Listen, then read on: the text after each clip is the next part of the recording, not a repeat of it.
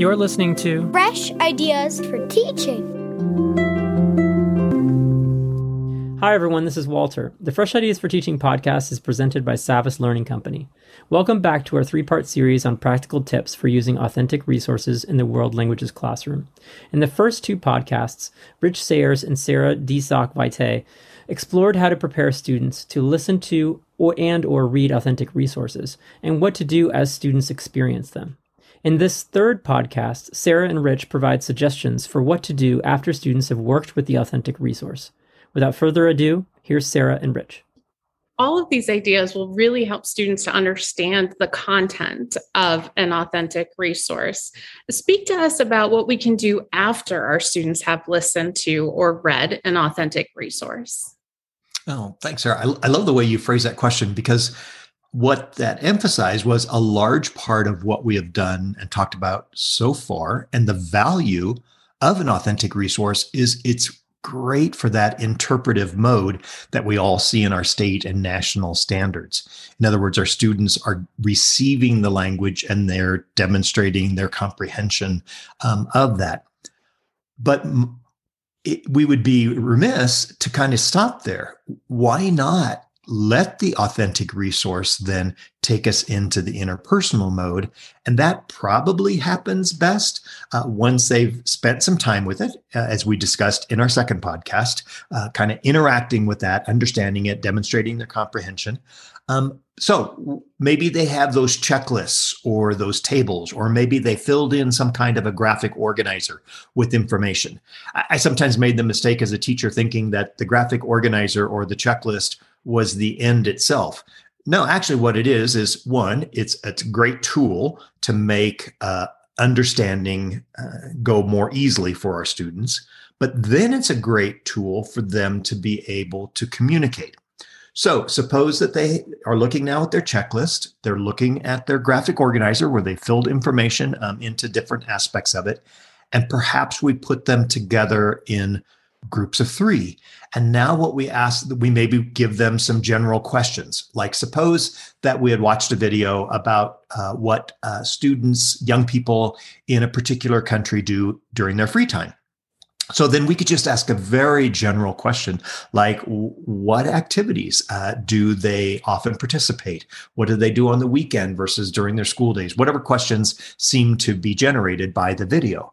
And then what our students would do is they would look at the information that they had in their checklists, their tables, their graphic organizers. But now what they need to do is that we want them to work together to communicate, to try to put into sentences what they think they um, understand. So this, at this point, is just making some of those summary set statements uh, that we were talking about before.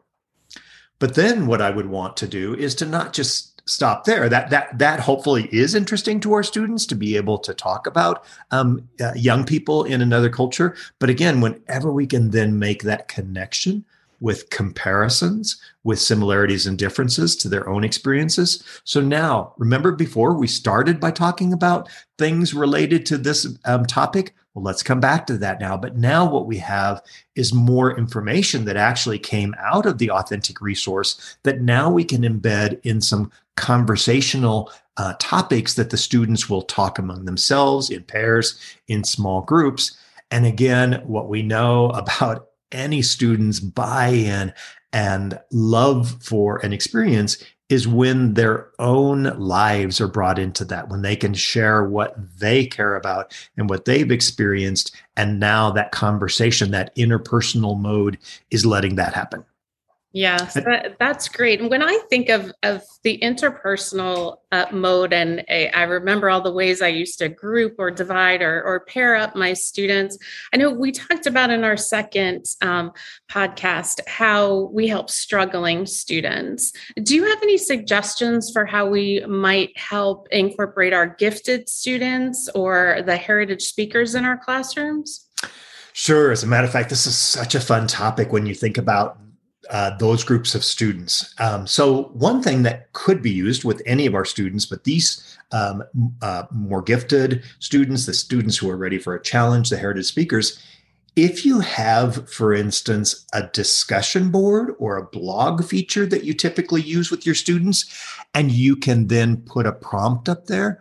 students can then just respond. So what about taking a question related to the video and then putting that on your discussion board or your blog for the day and having students go in, read each other's, read your prompt, each other's responses, um, answer that. All of our students could do that.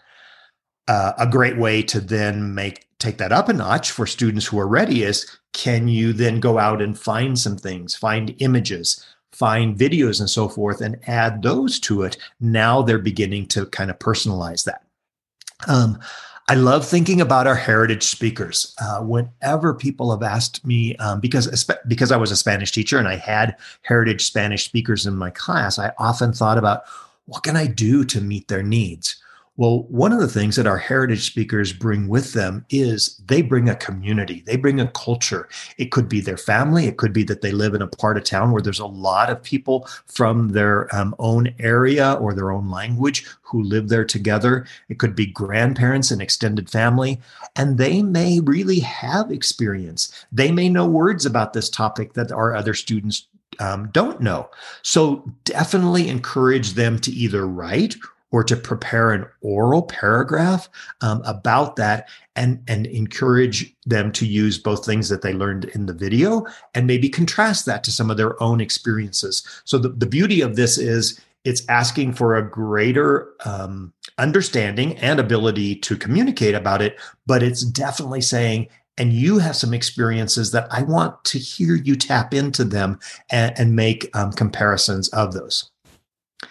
Second thing that I'd really like us to encourage, like to encourage us to think about with this group of students who are ready for a challenge uh, or who maybe can handle a little bit more. Can you possibly find two different resources on a common theme? Now, I know some of us are going, oh, Rich, I'm lucky to find one that I think is going to be useful in my class. But amazingly, sometimes, uh, depending on the topic, as popular topics that are out there, you can find more than one. Well, how about asking this group of students who maybe can do this more easily to read something on a topic and watch a video on that topic? And then based upon that, what are they hearing the people talk about? Obviously, you want the same topic so that they can do some kind of intercultural um, comparison, a comparison of different perspectives of the people or different um, experiences that they have, and then give them some questions on that.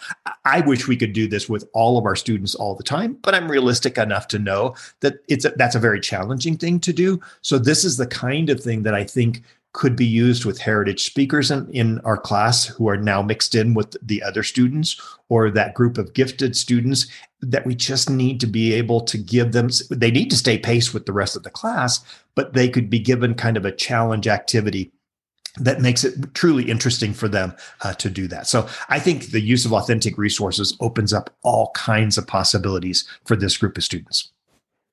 Yeah, that, that's wonderful. And everything that you just talked about uh, makes me think of bringing the presentational mode um, of communication from the A C T F L standards into the classroom. Can you speak about how we might have our students present to an audience as we use an authentic resource?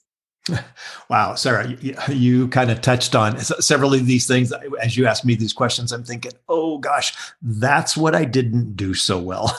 And what I mean by that is there were too many times in my classroom when I brought that authentic uh, video in, for instance, and I thought this is to help them. Uh, this is help help them with listening comprehension, and it's and, and that's good. It does, but I never thought about the fact that it still brought in a topic that they could talk about in the interpersonal mode, but also in the presentational mode. And here's why um, I think that is so important. Often, if you're watching an authentic video or you're reading an authentic text, the creator of that had some information that they wanted to then get across to people. And maybe they chose a certain format for that. Well, wouldn't it be interesting for our students then, if we've gone through the entire time with the comprehension, had some good discussions, some good summary about it, but then we say, well, what if you were to take this same topic, but you had to then prepare something that would communicate that to students in another country? Many, many student, uh, many teachers are now looking for different um, or using different online um, sources to get kids communicating with uh, people in another place.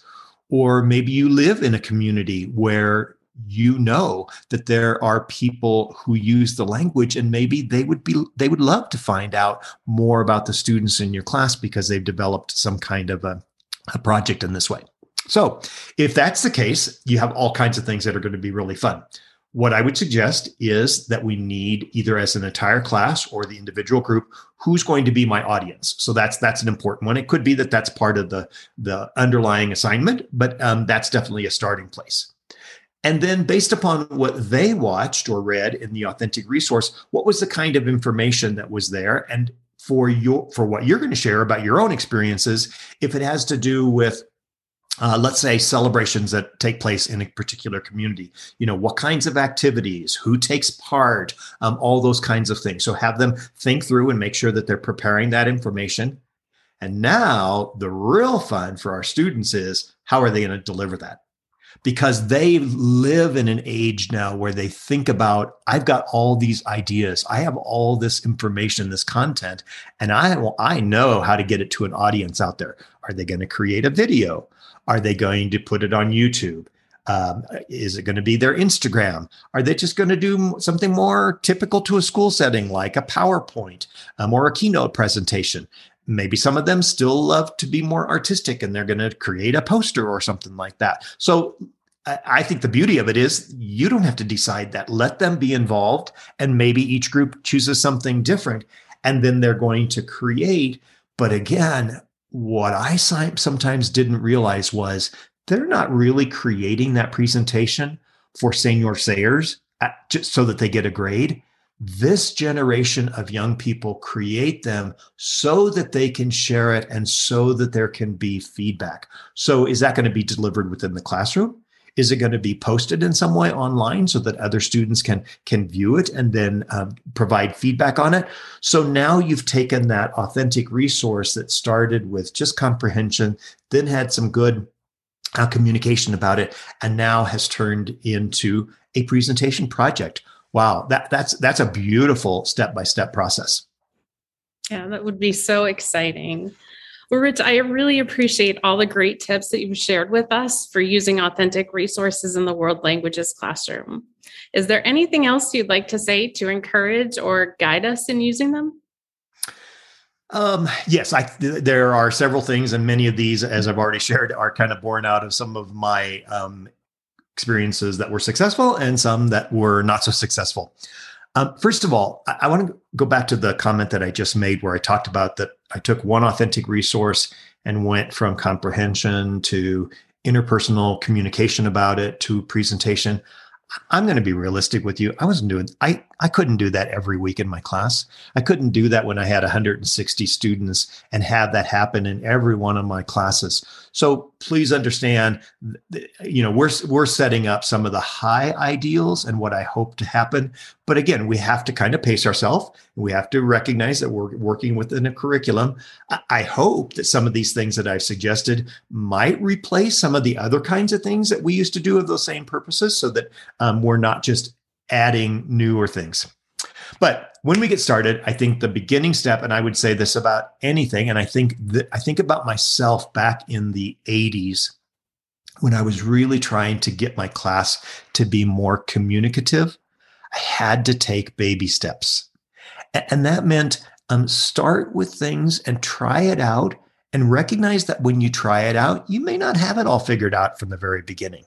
So with authentic resources, I would say, as you're searching for them, look for the ones that you believe will be high interest to your students. Look for the things that have a lot of visual to them, so that that helps in the understanding, that bring in a lot of familiar language. Because again, you're wanting to start with success, maybe before you add some of the other challenging things. You've heard me say a couple of times, if you've heard all three podcasts, uh, spend time as a teacher viewing that authentic resource through the eyes of your students. Really critical. And then reminding the students that they won't understand everything, but that you are structuring the tasks so that they will be um, successful. If it doesn't work out perfectly, you have to do the same thing as your students do. Don't get discouraged by that. Learn from the experience. I mean, how many of us have, as classroom teachers, had a Spanish one class, second hour and sixth hour and second hour? Oh my gosh, you learned so many things that by the time you got to sixth, you had already adapted it, and, and that went that much uh, more smoothly. So learn from your experiences. And the last thing, and I mentioned this um, in one of our other podcasts, Uh, I'm looking forward uh, to working with Savvas on a second uh, podcast series. And, and that one, what I want us to look at is, if you're bringing authentic resources into your classroom, how can you see the culture of the people through that? Because we've spent a lot of time on the language aspect, and that's very, very important. But the cultural aspect is just as important. So even yourself, as you begin to kind of dabble in it, make sure that what your students are seeing and what they're hearing, not just in language, but in the way people live and what they value and so forth, that you're letting that authentic resource bring that to your students too. That's equally important.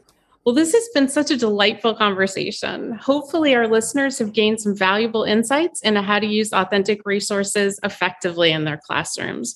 Rich, thank you so much for your time today. Well, thank you. It's obviously a topic that I love to talk about, and I, that I think is really at the forefront of what we're trying to do in world language education. Walter, back to you.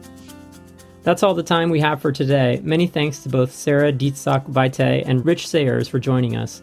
Be sure to subscribe to the Fresh Ideas for Teaching podcast. Until next time. This podcast is presented by Savvas Learning Company, a Next Generation Learning Company providing award-winning solutions for grades pre-K through twelve. Visit savvas dot com today. Learn with us.